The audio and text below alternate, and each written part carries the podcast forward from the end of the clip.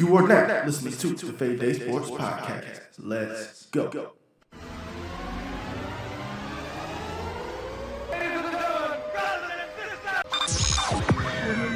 Now, here comes the music. You got a beat for me?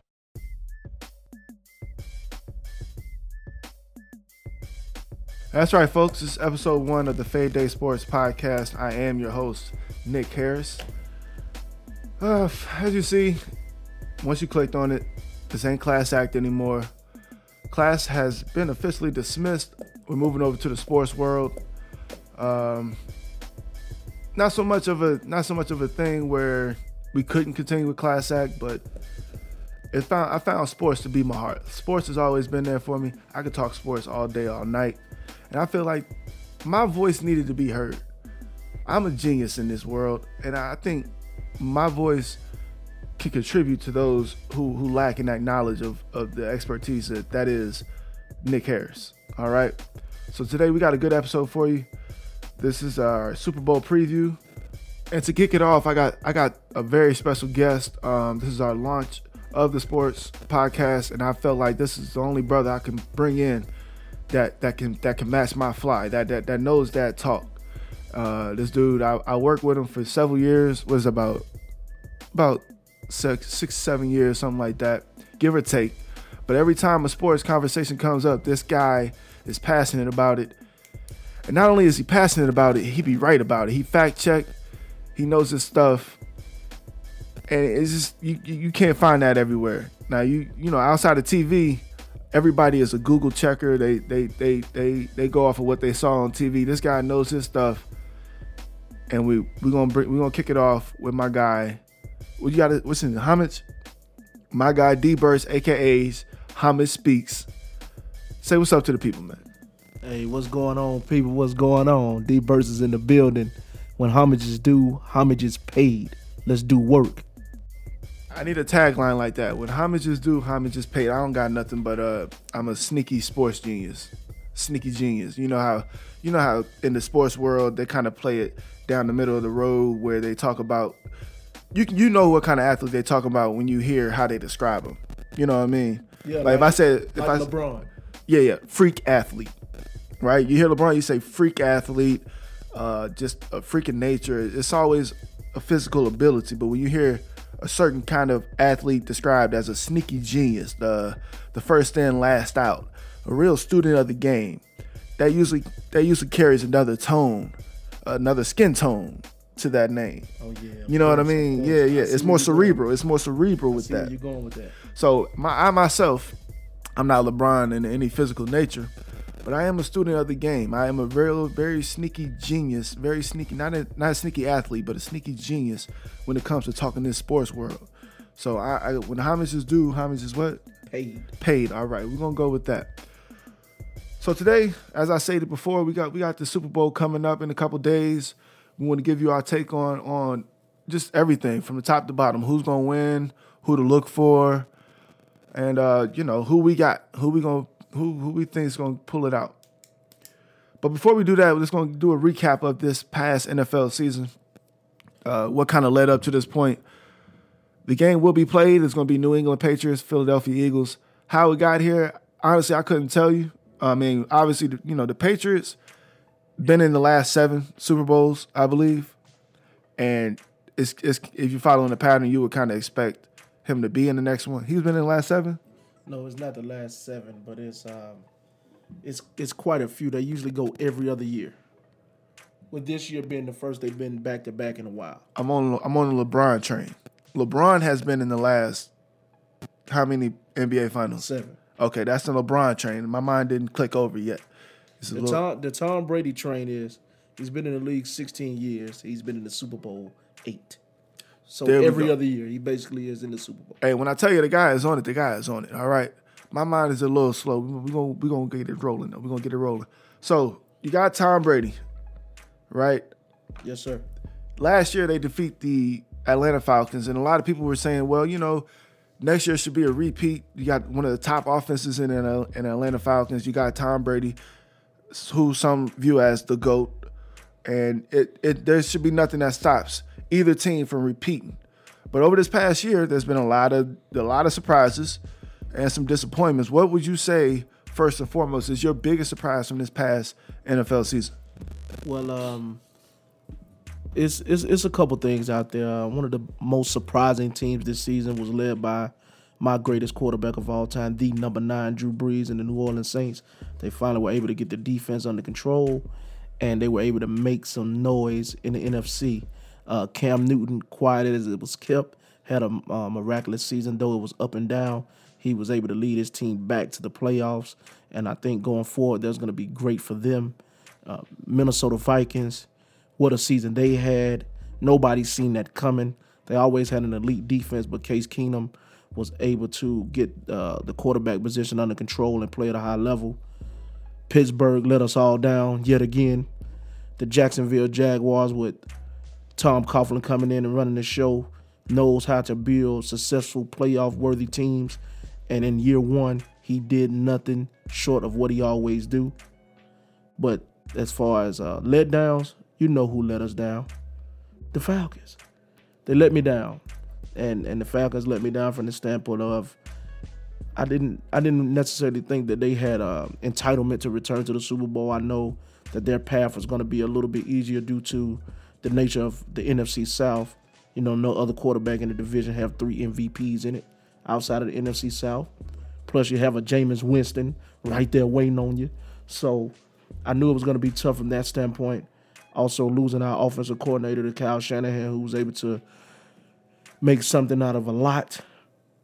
And it showed this season with Steve Sarkisian just not able to get our number two, three, four, five options as many opportunities as Kyle Shanahan was able to. Defense became top 10. Hopefully they can continue to grow and go from top 10 to top 5. And and the Falcons should be able to make some noise again next season and hopefully they can take steps towards being the first team to play in the Super Bowl in their home stadium. Now, hey, as you do say that, and uh, you you know that that Minnesota is one of your surprise teams. I, I really think they did sneak up on everybody. It, it is very hard to make the Super Bowl when it is being played in your city, and to recent memory, they have become the closest that I can remember. I don't think of another team that was as good as they were the year the Super Bowl was in their city, and really coming one game short of playing in that game. I don't, I don't know if they would have won it uh, against Tom Brady, but they came within one. It took a mirac- miraculous play against the Saints to even get to the the NFC Championship. Probably a play of the year if you're going down the line, but. Uh, yeah, I, I think the Falcons, if they can put some pieces together, use this this year with Sarkisian as a, the building block to kind of get his plan in there, and he knows what what kind of toys he got on offense. Next year, it's a very high possibility that that possibility that Atlanta Falcons will be playing in the Mercedes-Benz Dome for the Super Bowl. Well, um, one thing about Steve Sarkisian is that this that was his rookie season, that was his rookie campaign, and he has to adjust on how to make the splash plays. He has to get more creative in his play calling, developing um, and setting up plays on first and second down to get the splash plays on third down. Um, in some drives and in other drives, he need to be able to bang on first down. Um, just just become more more creative in his play calling. We go five wides, don't run five slants, basically, because that's what he did in our last playoff game against the Eagles, and we had man-to-man coverage across the board. We ran no man beaters, we ran no wheel routes, we ran no crosses, we ran no picks. Um, he pretty much designed the offense to say, "My guy beats your guy." That is okay, but in playoff football, everybody is there for a reason, and that style of football is not going to beat them. You're going to have to win by um, outwitting your opponent as well. Duly noted. Duly noted. I, I totally agree on that. Um, we'll have to see what, what makes of it this offseason, what kind of moves they make on that defense, what they what kind of toys they add. Uh, not too much needed on offense, like I said, probably a little better on the line, but outside of that, I don't see a reason why Atlanta can't at least make the Super Bowl next year. Um, to piggyback off what you said, the surprises were the surprises: Jacksonville, Minnesota. You know, Brees having a season. You, I, I really wouldn't expect three teams out of one division to make the playoffs this year, as as balanced as the league looked uh, at the beginning of the season. but um, I would have to agree that Jacksonville was they were legit. I mean, you spend so many years having that top pick, eventually you're gonna get to the top. Well, at least know. that's what's supposed to happen. That's the, the Cleveland Browns let us down every year. They have top ten picks every year, and they manage to select the wrong person. But they got a chance this season to make some real noise. They just got to make the right decisions at quarterback. Hopefully, we get a chance to talk about Kirk Cousins coming to Cleveland. Is that what you believe? Because we, we can get into that, but uh, right before we do that, the biggest disappointments. What, what what would you see? What what hopes? I know you said Atlanta. You know you were hoping that they would they would get to that Super Bowl, but what do you see individually? What player did you have high hopes for this year that just totally let you down? Um, well, mainly because of injury. Um, Mr. Odell Beckham Jr. He was my guy. Um, I think he's one of the most talented receivers in the league. Uh, depending on what week and what quarterback is the hottest on that Sunday, you can go Julio, AB, or you can go Odell Beckham Jr. I think he's a combination of between those two. He can do both of what they do well, very well in his own game. Um, but one letdown had to be, if if I was to have to say one outside of the New York Giants was um, Dez Bryant. Uh, Dez Bryant let us down. Um, his inability to run multiple routes or the inability of his coaching staff to feel confident in calling multiple routes for him showed this season. Um, he was top 10 in targets, but top 35 in catches. And, and that can't get it done for one of the most talented receivers um, in our game today. Totally agree. I totally agree. Um, on my on my half, I would have to say my biggest disappointment, and it's not a, it's not so much as a personal barb as it is just a fan point disappointment that Deshaun Watson was not able to finish out his year. I mean, this dude was everything that as advertised. Um, obviously, he wasn't with the first quarterback pick this past season, and you know, as I stated before, there are reasons why a certain quarterback can go before the Heisman winning national champ winning. He won the Heisman, correct? No, he finished. He finished. He um, finished. he finished second in the Heisman two years in a row. But we clearly saw um, his first year going up against Alabama in the championship game that he was the best player in the country. And then the second year in a rematch against Alabama, he proved that he was the best player in the country. And then in the three-peat, he showed that he really was the best player in the country because Alabama just destroyed Clemson. And with that, you know, it's just how can you pass on that guy? So for him to get come in and get his get his spot, get his shine when when Savage went down. I believe that was like week two, week one, week two. Savage goes down. Watson comes in. He's just he's straight out balling. He's having a hell of a year, and then for him to go down in injury, it kind of sucked because I truly believe he would have won MVP had he played the whole year out at that level, regardless of you know if the Texans kind of make the super. I mean, not the Super Bowl, but make the playoffs or have a winning. I'm sure they would have had a winning record with him playing that way because Hopkins and Fuller would have took him up to the next level. Because when Fuller came back, he was just clicking with him. He was getting 100 yards a game. Then when you know Watson goes down, he's he's retracting. But uh, on top of Watson, this whole year was plagued with injuries. I mean, left and right, you got stars going down. You stated Odell Beckham went down with injury. JJ Watt went down. J.J. Watt goes down. Aaron Rodgers goes down for like eight weeks in the season. Big. I mean, it it's kind of it kind of puts a taint to me on this Super Bowl because for that many stars to go down, yeah, you know, injuries going to happen. It's a it's a brutal sport. It's a very violent sport. Injuries will happen, but I don't. I can't remember a year where this many stars, this many household names in one year go down, and it kind of shakes up the whole the whole playoff picture, the whole Super Bowl picture because you don't know you you playing ifs and buts. Like if so and so was healthy, if so and so was healthy, how does this play? Like if Rodgers plays eight more weeks, how good are the Vikings? You know what I mean? Well, I think I think the Vikings um, were definitely playing at a high level. Case Keenum was not throwing the football to the other team. They were able to establish a running game, and they had the top defense in the NFL. Now I know the Jacksonville Jaguars um, had the most sacks. I also know that they have a very talented secondary, mainly on the on the outside. But from as a collective standpoint, on on all three levels of football, Minnesota Vikings was was just unreal. They could do it all defensively, and I hate that they came with a bad game plan offensively against the Philadelphia Eagles in that game, so their defense couldn't really show how good they really were. I agree. I agree on that. Um, so as I stated, my my MVP pick would have been Deshaun Watson. I believe he maintains that level of play. He gets that award. Uh, then my next pick would have been Carson Wentz, who I failed to mention was injured and would be playing in this game today. But uh, I believe he would have won MVP had he maintained that last three weeks of uh, play injury free. That's, that's a very unfortunate injury because he was playing at a super high level. As we looked up before we started today, I didn't even realize he was second in touchdowns with three weeks out.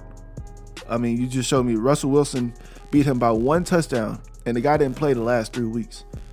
But uh, I find that fascinating. So with those two guys out of the competition, who would you say is the MVP? Like I, I my answer would be Tom Brady, but that do you really feel like he deserves it? That's a popular pick, but what do you say?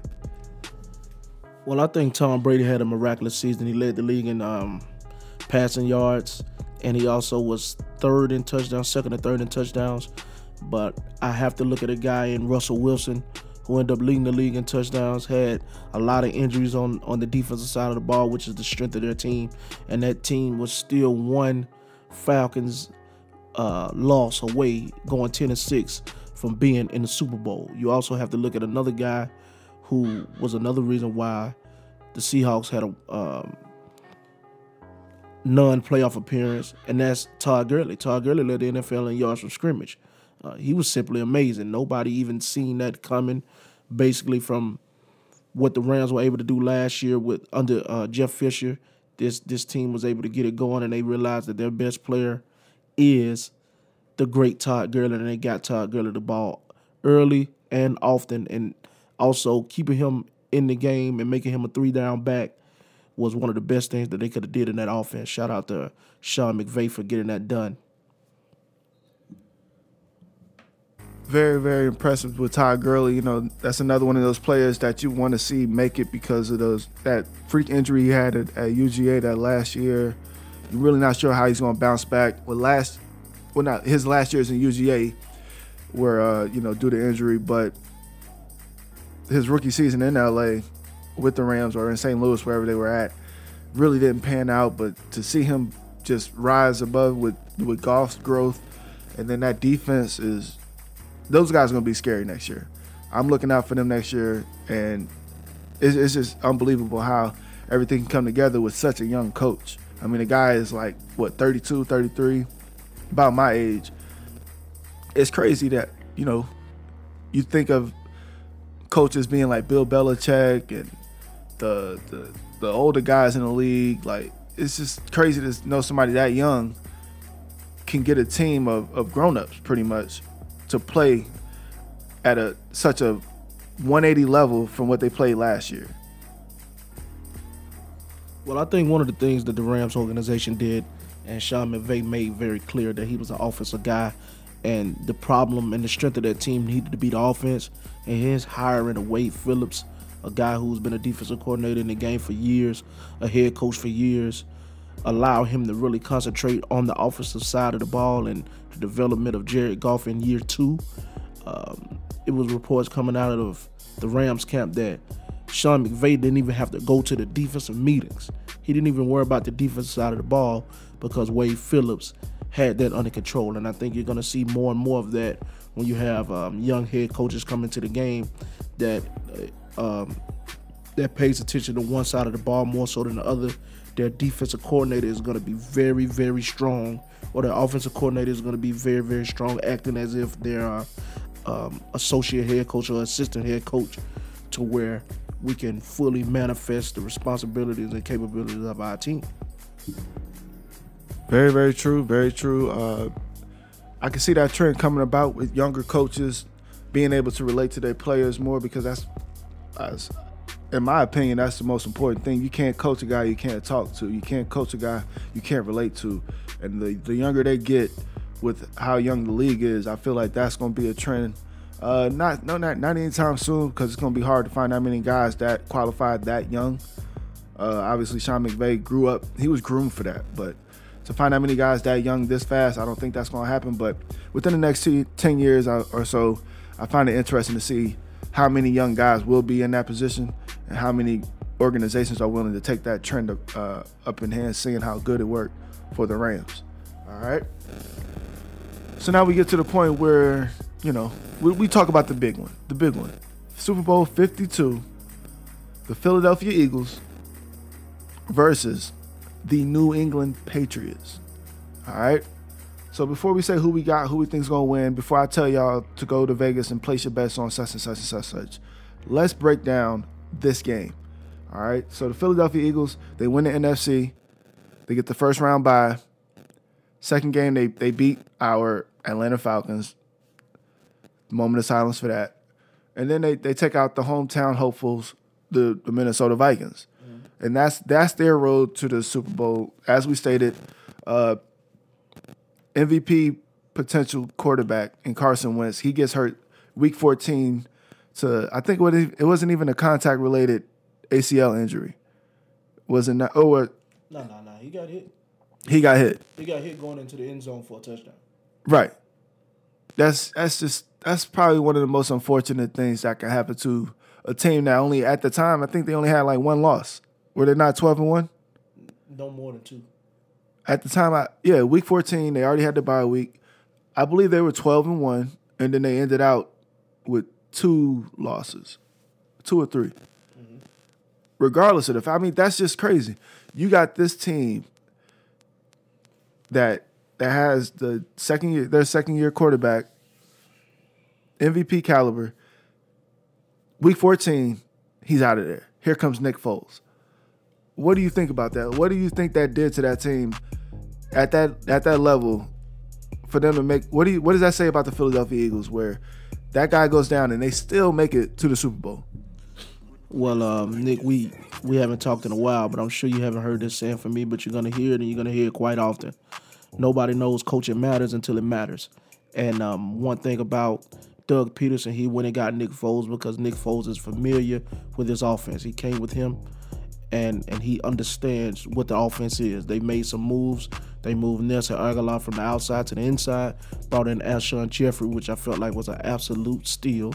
Got Jay Ajayi from from Miami, which was an absolute steal. Got LeGarrette Blunt from the Patriots, was which was an absolute steal, and they was able to utilize every single weapon on their offense. They was able to be a running team, establish the run, and then they make it to where you have a backup quarterback in Nick Foles who's been a starter, but you're not capping your offense. What you're able to do is you're able to build an offense to what Nick does well, but it coincides with what you already do offensively. You're not changing your identity. If anything, one one could say that Nick Foles is is able to execute the offense better. One thing I was saying about Carson Wentz in year one and year two, um, he was making a lot of splash plays. He wasn't really being efficient in the the nuances of the offense, the check downs, the, the the the easy reads, the easy throws. But when it was a play to be made, Carson Wentz made those plays every single time. That's what led to those 33 touchdowns. So he was playing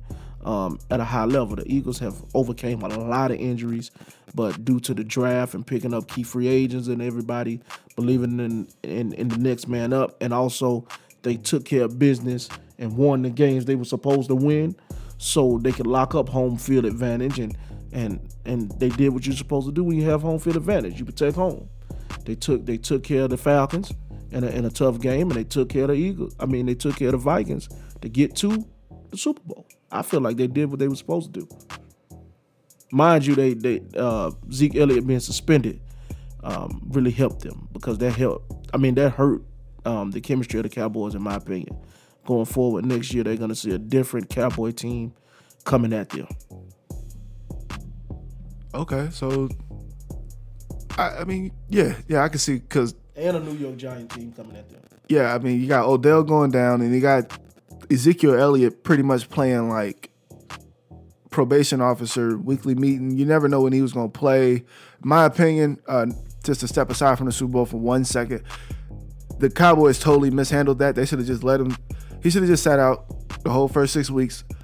If you go 0 6, you go 0 6, which I doubt you would go with that schedule they had in the first six weeks. But miss them first six games. Don't miss. Don't miss the games where we need you or where the playoff is is in the picture and we we need to fight and win to uh to get it get, to get in the super. I mean uh the playoffs. Uh, missed the first six games. That's what he should have did. They didn't do that. They dropped the ball on that, and like you said, it opened the door for the next team in the division with the healthiest roster to step up and uh, take over. So, so you got Philadelphia. We talked about the pretty much the offense. You, you, the weapons that they got. They, they found them at Goodwill for low bargain, low, low bargain, low, low bargain. Jay Ajayi, that's a steal. Torrey Smith. Torrey Smith, I, I believe Torrey Smith was there last year. Um, but, but I mean, but still, that Agholor, Torrey Smith, and then you got one of the top five tight ends in Zach Ertz already. And his backup is It's yeah, his backup is Kelsey, I believe. They have a this. So so that offense, that offense is nice. The defense, in my opinion, they're not they're not that's not a sexy defense. It's not a sexy defense. Jacksonville this year was a very sexy defense. What I mean by that, you watch these guys, they flying over the field, they covering this, they covering that, they all in your quarterback's face. That's a sexy defense. When you see Philadelphia, the offense is so, so, just so powerful that when you do see the defense, you don't really give them their respect. But mm-hmm. it wasn't until recently where I, I recognized that the Eagles and the Patriots have a top five defense. There, so you know, defense wins championships, and for two top five defenses to be in the Super Bowl, it just it speaks to that narrative, and I believe that's what led them there. Well, I think one thing you have to look at it again. I'm gonna say it one more time for the people who don't understand what I'm saying. Nobody knows coaching matters until it matters. And you can have all the big name players that you want on defense, but if they're not executing the schemes or you're not putting the right putting the right schemes together to, to defend these uh, high powered offenses that you're facing, uh, it's not gonna work in your favor. One thing that I can say about the the Philadelphia Eagles, one thing that they do have is they have a D line. That wide nine give people problems, but they got a guy in particular outside of Aaron Donald at nose tackle and and Ndamukong Suh. This Fletcher Cox, he's an absolute stud. I mean, there's nothing you can do with him. You can't block him. It's gonna take two. You better come with some help because if you don't, he is gonna blow up whatever play you just called. Um, another thing too, uh, my main man, one of my favorite players to watch, been that way since I've seen him out of Ohio State. Malcolm Jenkins, he does it all for that defense. 40% of his snaps he's playing free safety. 20% of his snaps he's playing outside linebacker. Another 20% of his snaps he's playing corner. Another 10% of his snaps he's blitzing. He is everywhere for that defense. Once they decided to make him a rover, move him around, make him the problem solver, that defense went to an entire uh, different level. They also play a lot of man to man on the outside, make you beat them by having the perfect throw, perfect catch combination. Um, look to see a lot of that with uh, going up against Tom Brady, but hopefully uh, they better understand that Brandin Cooks is up there at the top of your screen and he will get behind you. So don't think it's sweet up there. And as far as the Patriots and, and Matt Patricia go and Bill Belichick, we know what time it is. That's a veteran group out there. That, that that's a veteran, well coached group. They pay attention to detail.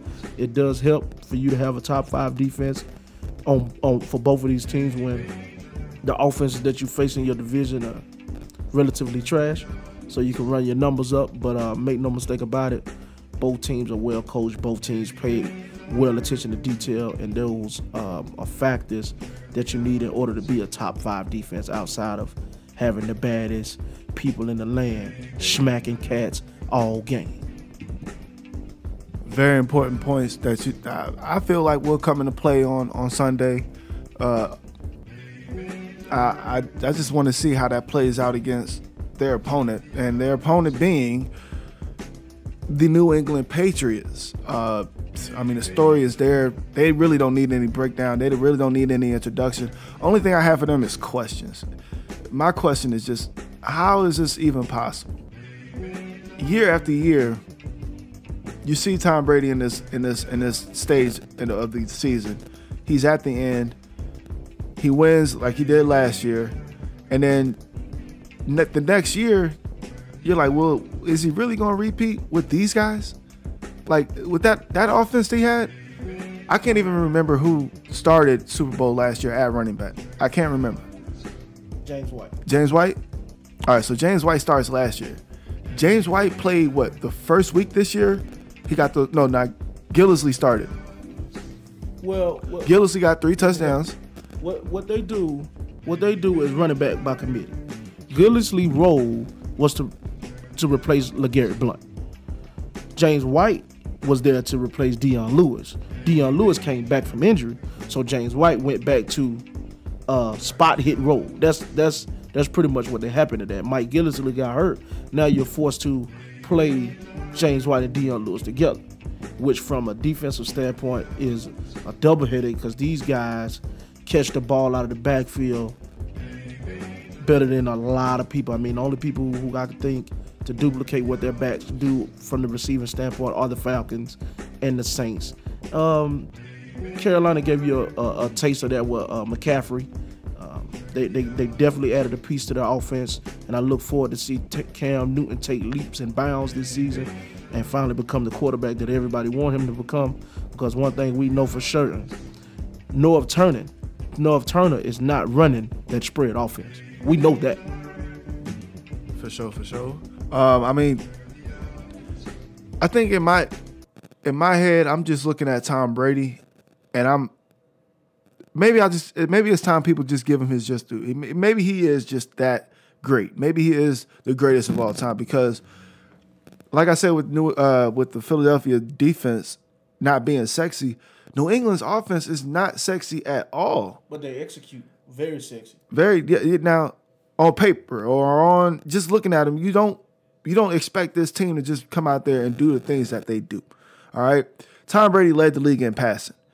His number one receiver went down. I don't know when he went down. Edelman went down probably what off season i think? Or preseason? Edelman goes down. That's his guy. That's the guy pretty much who beat the falcons last year Had a great game. 14 catches or something like that. I mean, that, that's his guy. Outside of Gronk, obviously, Gronk is the guy, but Tom Brady's guy is Tom. I mean, uh, Julian Edelman. He's out, so they go get Brandin Cooks. Guy is probably taller than my son by a couple inches, right? As a number one receiver, that's not what you want. He's he's more of a slot receiver, get you like a Wes Welker replacement type of player, and then you got a Amendola. Outside of that, they had Chris Hogan. Chris Hogan had a good start to the year, got hurt, but those are that's not a sexy wide receiver core. So how does Tom Brady do this year after year with guys who seemingly just come off the street and he makes a name for them? Well, you know, we got to go ahead and just be clear. For the record, my favorite quarterback of all time is the number nine, Drew Brees.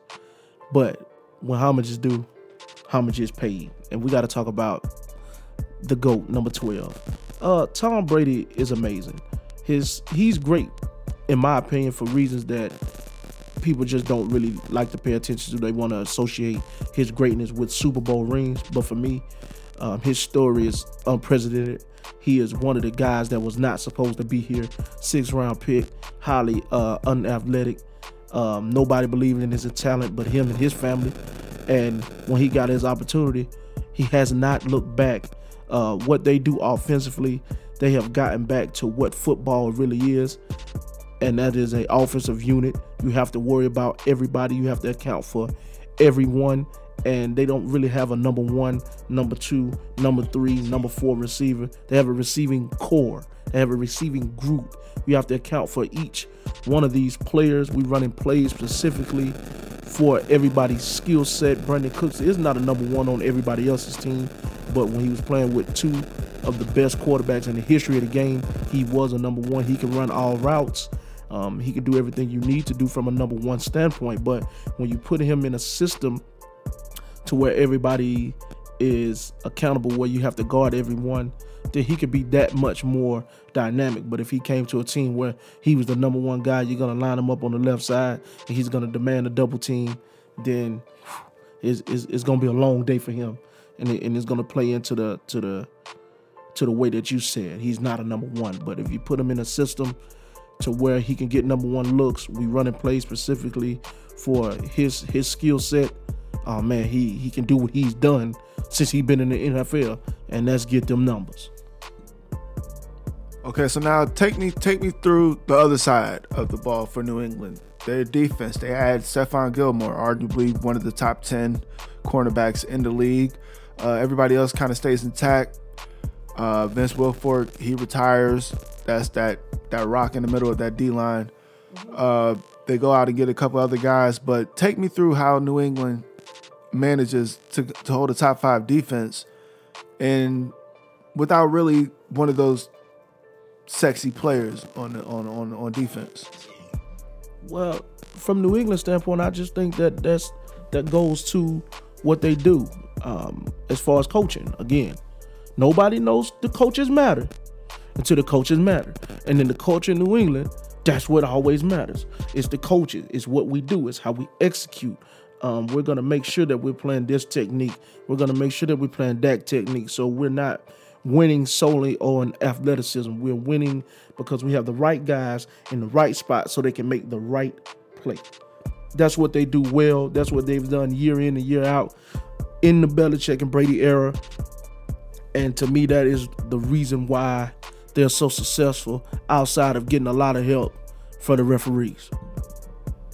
That is um that is some big words you just said right there. The help from the referees, that's been one of the knocks on them for years. They winning, but how much are they really winning without like, you know, deflate gate or without spygate or without, you know, just the refs basically handing them the game on a platter against Jacksonville, in my opinion. I saw Uh, what you saw. I mean, it's just I don't I don't really see Jacksonville playing that great a game and and coming up short at on some bogus plays like pass interference here and there. The, I mean, the ref, it's just it's silly. I won't even go into it. They got to the game, oh, but I mean, you can go ahead. But I mean, to me, it, that's my thing. That's why I don't like the Patriots because it always got something. There's always an asterisk too whenever they win. Well, um, I'm with you, brother. Um, I, I do believe in some extras there, but if we're gonna talk about the game of football, which is the game that we're talking about, I don't like to throw the refs into it per se. I still think that Jacksonville Jaguars, outside of everything that we just discussed, they still had their opportunities where they could control to win the ball game and did not execute in those aspects. I mean, nobody told them with 59 seconds to go, two timeouts, and the football to elect to take a knee and not try to get a field goal. You just went home with two timeouts. I still don't understand that. Nobody told them that after after the uh, coming out of, of a huddle after the timeout to get a delay of game. Nobody told them to do that. Um, these are the things that they control. Nobody told them inside the goal line we've been playing man to man all game. Then when we get inside the, the goal line, you want to go to a cover three or a cover two zone, whichever zone that you want to call it. That's what they went to, and they've been playing man to man all game. And you can't do that kind of stuff against Tom Brady. Ray Lewis has been the entire playoffs trying to give people the blueprint on how to stop and contain Tom Brady. And the way you have to do it, if you have to man to man these receivers, my guy on your guy, and make these guys make challenge catches, make him make the perfect throws. I think you're gonna get more perfect throws than you're gonna get perfect catches when you're playing against the number twelve. And that's what we're gonna get into next. So so so if you're the Philadelphia Eagles coach, you know that you got to kind of worry about what ifs or what if the refs help him here or what what can you do to stop Tom Brady or is Gronk even gonna play? I think he just got cleared to play, so now your whole game plan Oh, changes. He's oh yeah, I mean well, it's kind of tricky with the concussion protocol and you know you don't want him to just go out there get hurt and then he's wobbling all over the field and then the whole offseason all you're talking about on ESPN is should he have played and what did the NFL do? I mean, Gronk gonna play, Yeah. but you gotta They can as it up how they want to. He was gonna play in the Super Bowl. right. I mean, but you kind of you kind of It's kind of walk Bowl. on eggshells with that because if he does get hurt again, it'll always it'll always be that one question: Was he ever really that healthy to play? But you know that's not here or there. But as the Philadelphia Eagles, you're you're suiting up on Sunday. You got an Eagles jersey on. What in your mind tells you I'm gonna do this to beat Tom Brady and the and Bill Belichick? What will you do? Well, I'm gonna tell you one thing just to piggyback on. Well, not the piggyback, but the comment on one thing you just said. This is the Super Bowl. This is the game of games. Ever since you strapped on the shoulder pads for the first time when you was five, six, seven, eight years old, all the games you played in your in your in your life, high school, college, professional. This is the game of games. And if you can physically stand up, walk, run, and think, you're gonna participate in this game. This is what you lay it all on the line for. You're playing in the Super Bowl. Uh, but with that being said, this Patriots team is a well coached team. Um, the Philadelphia Eagles is a well coached team. What you got to go out there and do is you have to put a great game plan together, keep number 12 off the field as much as possible.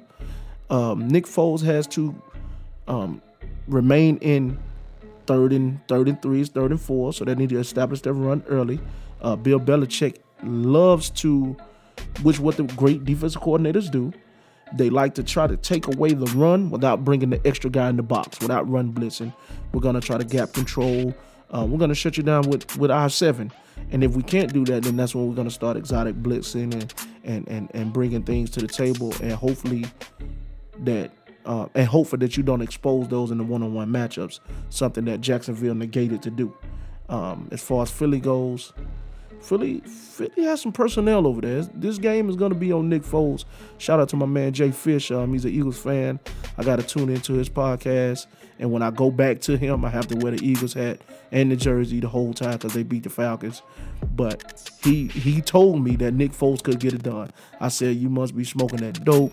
You're crazy, you're tripping, you're high, whatever it is you own, you need to stop doing it because it's not happening. And Nick Foles is going out there and executing their offense from the quarterback position. I couldn't believe what I was seeing as I saw it, but he is actually playing the position at a high level. I, one could argue he's playing that position as good as Carson Wentz was going to play it for them. That's a pretty that's a pretty big argument. I think that's what uh, if you are the Eagles and you do somehow lose this game, I think that's going to be one of the cheap cop outs. You know, we didn't have our starting quarterback.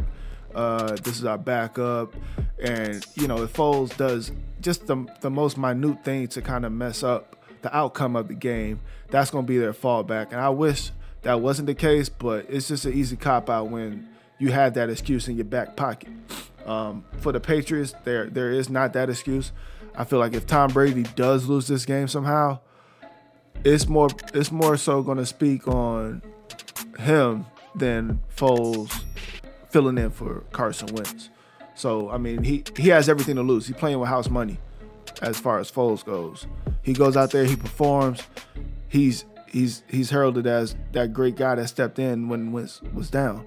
But if he loses, he's the backup. So he really doesn't have nothing to lose in this game. I feel like all the pressure is going to be on Tom Brady mm-hmm. to execute. Oh, they What- can't lose. Yeah, I mean, I don't, Oh, I don't think can't they can lose. Let, let, let's be clear. They cannot take a loss. They have to get the win. Right. So I mean, so just walk me through who you how do you see this game going? How do you see as a fan?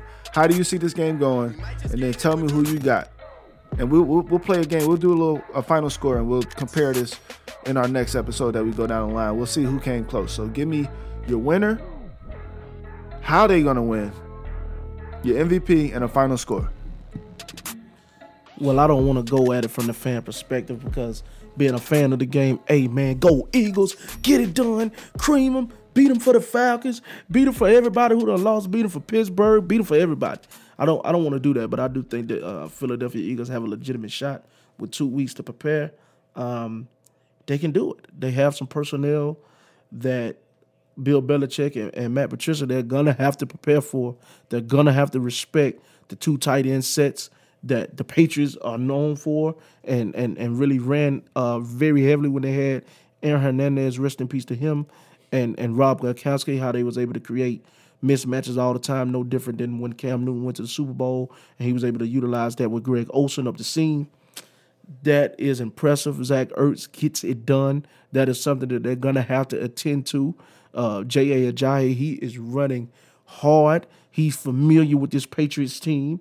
He is not gonna be shocked. He know he can run on them because he's done it before.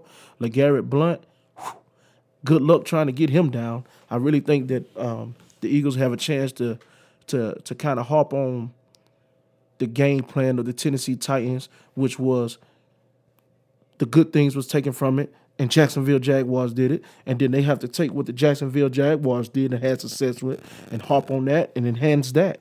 Um, this this this Patriot team is very beaten, beatable. This is one of the weakest teams that they've had in the Super Bowl, which um, goes towards the greatness of Tom Brady leading his troops and, and and doing what he had to do and playing at the elite level that he's been on all season in order to get them back into the game. As far as the Patriots go, I think they need to establish the run um, be able to run the football or establish their running backs in their short passing games, get some big plays out of them early. Um, look for a lot of crossing routes, a lot of man beaters because um, look for a lot of five wide sets, and in the five wide sets, you're going to see Philly go man to man. Hopefully, they know this because I know this, and they're going to make some adjustments to that set because um, they haven't really changed their identity in that formation all season. Five wide, they going man to man. My guy on your guy. We pressing, make the throw. And if you make the throw, you're gonna go downtown on us. As Eli Manning, Eli Manning tore him up in that defense. They ran five wide a lot, and he did that with no Odell and and and no Brandon Marshall. He just lit him up.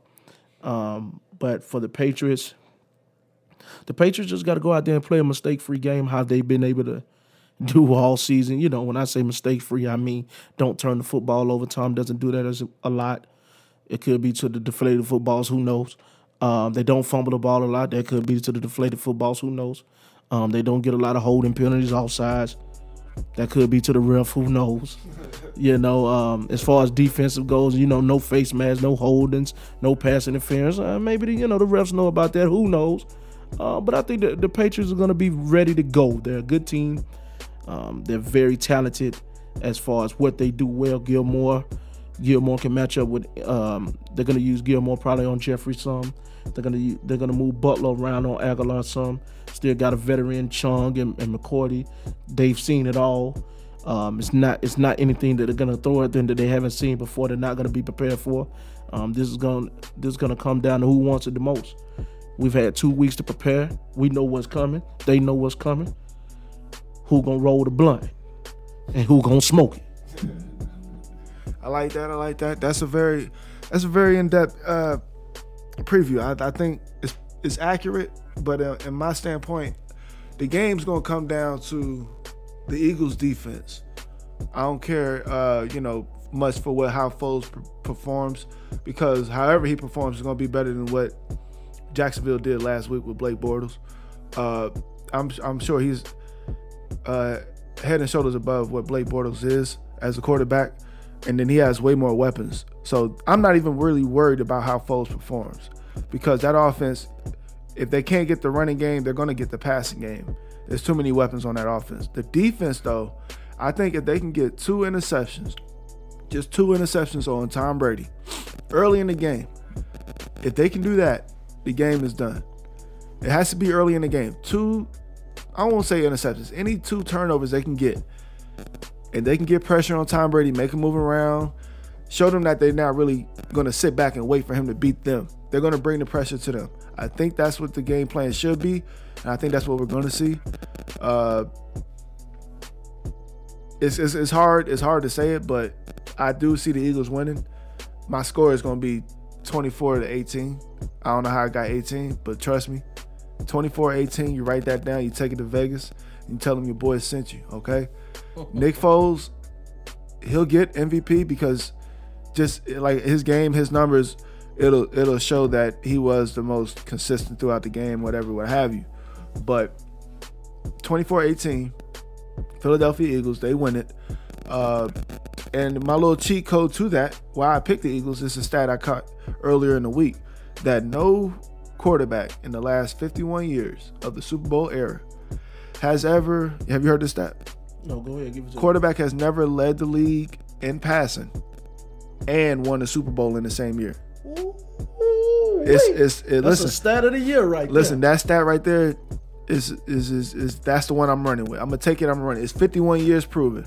We got Peyton Manning, Goodness Drew. Brees, you got Tom Brady, Goodness Aaron. Rodgers. All these guys have Super Bowl rings but they didn't lead the league in passing when they won. Ooh, All right. So the years they did win, it's a stat. You look it up, you Google it, you get back to me. All right. 51 years proven. Nobody has ever led the league in passing as Tom Brady does right now. He leads the league in passing and won the Super Bowl. So I'm I'm I'm the I'm a stat guy. Um, I mean, I mean, it's it really doesn't say too much of what these guys are going to do on Sunday, No, that says a lot right there. but I'm not going to go against it. You know what I mm-hmm. mean? They these guys don't. I mean, I'm pretty sure half the guys on the field, maybe 90 percent of the guys on the field, don't even know the stat. But if you look it up, no quarterback has ever led the league in passing and won the Super Bowl. So with that said, I'm gonna give you the Philadelphia Eagles. You take that to Vegas. Tell them your boy sent you. Nick Harris, aka the Sneaky Genius. Put that stat on. On don't don't don't, don't risk all your money, because things can happen, injuries can happen. But I'm gonna go with that to the bank. All right. Well, you do know Vegas right now. They got um, they got the Eagles at five and a half, and that eighteen to twenty four. But that's tough. I, I if they can shut them down like that, they deserve to be the champion. Whew. But the stat that he just gave the people, boy, homage is due on that. Now let's see, is Tom gonna pray uh, pay the homage, or is he gonna call D Burst on the phone and say, "Hey man, I know you was talking about Drew Brees and, and all that, but I am the one. I am the Pan. I am Peter Pan, and I and I and I want to know what is it gonna do when it comes for you. But hey, guess what though? Philadelphia, in order to beat a man, you got to beat the man. And right now, you you're gonna find out what you are as a football team and as a unit. But um, one person that I'm really worried about in a win for Philadelphia is Carson Wentz because I feel like if that team wins, his entire career, the rest of his career in Philadelphia is going to be to get back to the Super Bowl and to win the Super Bowl to prove that he is who we think he is. Yes, and that, and that's what I that's what kind of what I was getting at with, earlier with the the biggest disappointments as far as stars getting hurt and not being able to fulfill the season. And like you said, if if the Eagles win, Nick Foles did it. Uh, you're gonna question like, well, did we even need Carson Wentz? Which is a stupid question, but I can see how that would be in the back of his mind. You know, going out the next year to have to prove himself. First off, to get to back to the Super Bowl is a feat in itself that quarterbacks take their whole career to get to. The first one, but to get back, I I, I mean I don't see that really happening unless you know you get another season like this one and wild cards play out and the Eagles make it back. But uh, I, it sucks to see that to have that question. But on the flip side, there are some guys on the field who, and I love a good story, but these guys, they're the real winners. I mean, if New England wins, you got Brandin Cooks, who was just traded from the uh, from the the Saints, and you know now he's in the Super Bowl. You got James Harrison.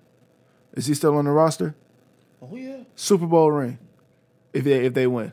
Uh, who else did they just snatch up from another team? Somebody else. But then you got the Eagles, like you said, Jay Ajayi. Miami's a cellar dweller. Uh, team wasn't going anywhere. Now you're in the Super Bowl.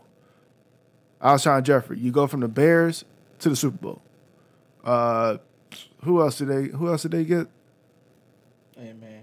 I mean, I mean, everybody. There's there's some stories. play Yeah. make the right decisions. it's it's it's it's pretty good to see certain guys come from like that team that wasn't going anywhere and they were that guy on that team to becoming a Super Bowl contender. And I think that'll play out either way. Whoever wins, there's going to be some good stories in that. All right. So we're going to end it on that note. Before we get out of here, I want I wanted you to give the people a chance to listen to Homage on his home court. I know you guys have your own podcast, your own YouTube channel. Um, I've listened a couple times. It's, it's amazing how how much the dialogue uh, is, is is played out, and you guys just passionate about it, and it's consistent. That's the most. That's the that's the best thing about it. It's consistent. You're on it. Everything that happens, you're on it. I hear I hear your perspective on it, and um, it's pretty good. So give the people the uh the, the hit the, the hookup. Give them the hookup. Tell them where to find you. First of all, I got to thank my man Nick for having me out. Um, I appreciate the opportunity for us to do what we always do when we see each other. Just saw him at the Hawks game. Go Hawks, Thunder Sticks. Uh, they was going against the Timberwolves, but uh, y'all can catch me on and catch my my my podcast on on YouTube. Fresh Perspective. That's P H R E S H Perspective. Make sure you click that link. Hit subscribe so you can get all our exclusive content. Uh, we are doing work. We will be moving towards SoundCloud and iTunes very soon, thanks to some information that I just learned today. And um, again, when y'all get a chance, please check us out. Tune in because when homage is due, homage is paid. And when you come to Fresh Perspective, we're just trying to give you a different take on today's sports topics. Alrighty. So with that said, uh, we appreciate you listening to this first episode of the Fade Day Sports Podcast. We got big things coming. Everything that you you heard here today, we're gonna we're gonna take throughout the sports world. Uh, primarily focus on basketball, football. You know, things I really know about. I ain't gonna talk about baseball because I really don't know much about it. But uh, you know, just this is what we are here to do: break it down, give our point of view, let you know the real from the real, and uh, we just stay tuned for it. Everything that you know as Class Act has transitioned to Fade Day Sports. So if you're already following Class Act Sport, I mean Class Act Podcast on Instagram, you do notice it changed to Fade Day Sports. Uh, SoundCloud is the same. So if you already subscribed, you don't have to worry about changing over. Everything that you know as Class Act uh, has just been rebranded to Fade Day Sports. But if you do not follow, I invite you to search it on iTunes, Google Play, SoundCloud, uh, Instagram, Facebook, Fade Day Sports or Fade Day Podcast. Um, we're gonna get some content up there consistently. I'm gonna get with my man Burst. He's gonna teach me some things, and uh, hopefully a YouTube channel will come about in the near future. I can't promise anything, but once I do get my hands on how to do it, it will be out there, and I will let you know where to find it. All right. So this is your boy Nick Harris. I appreciate y'all listening. Peace out. Fade Day Sports.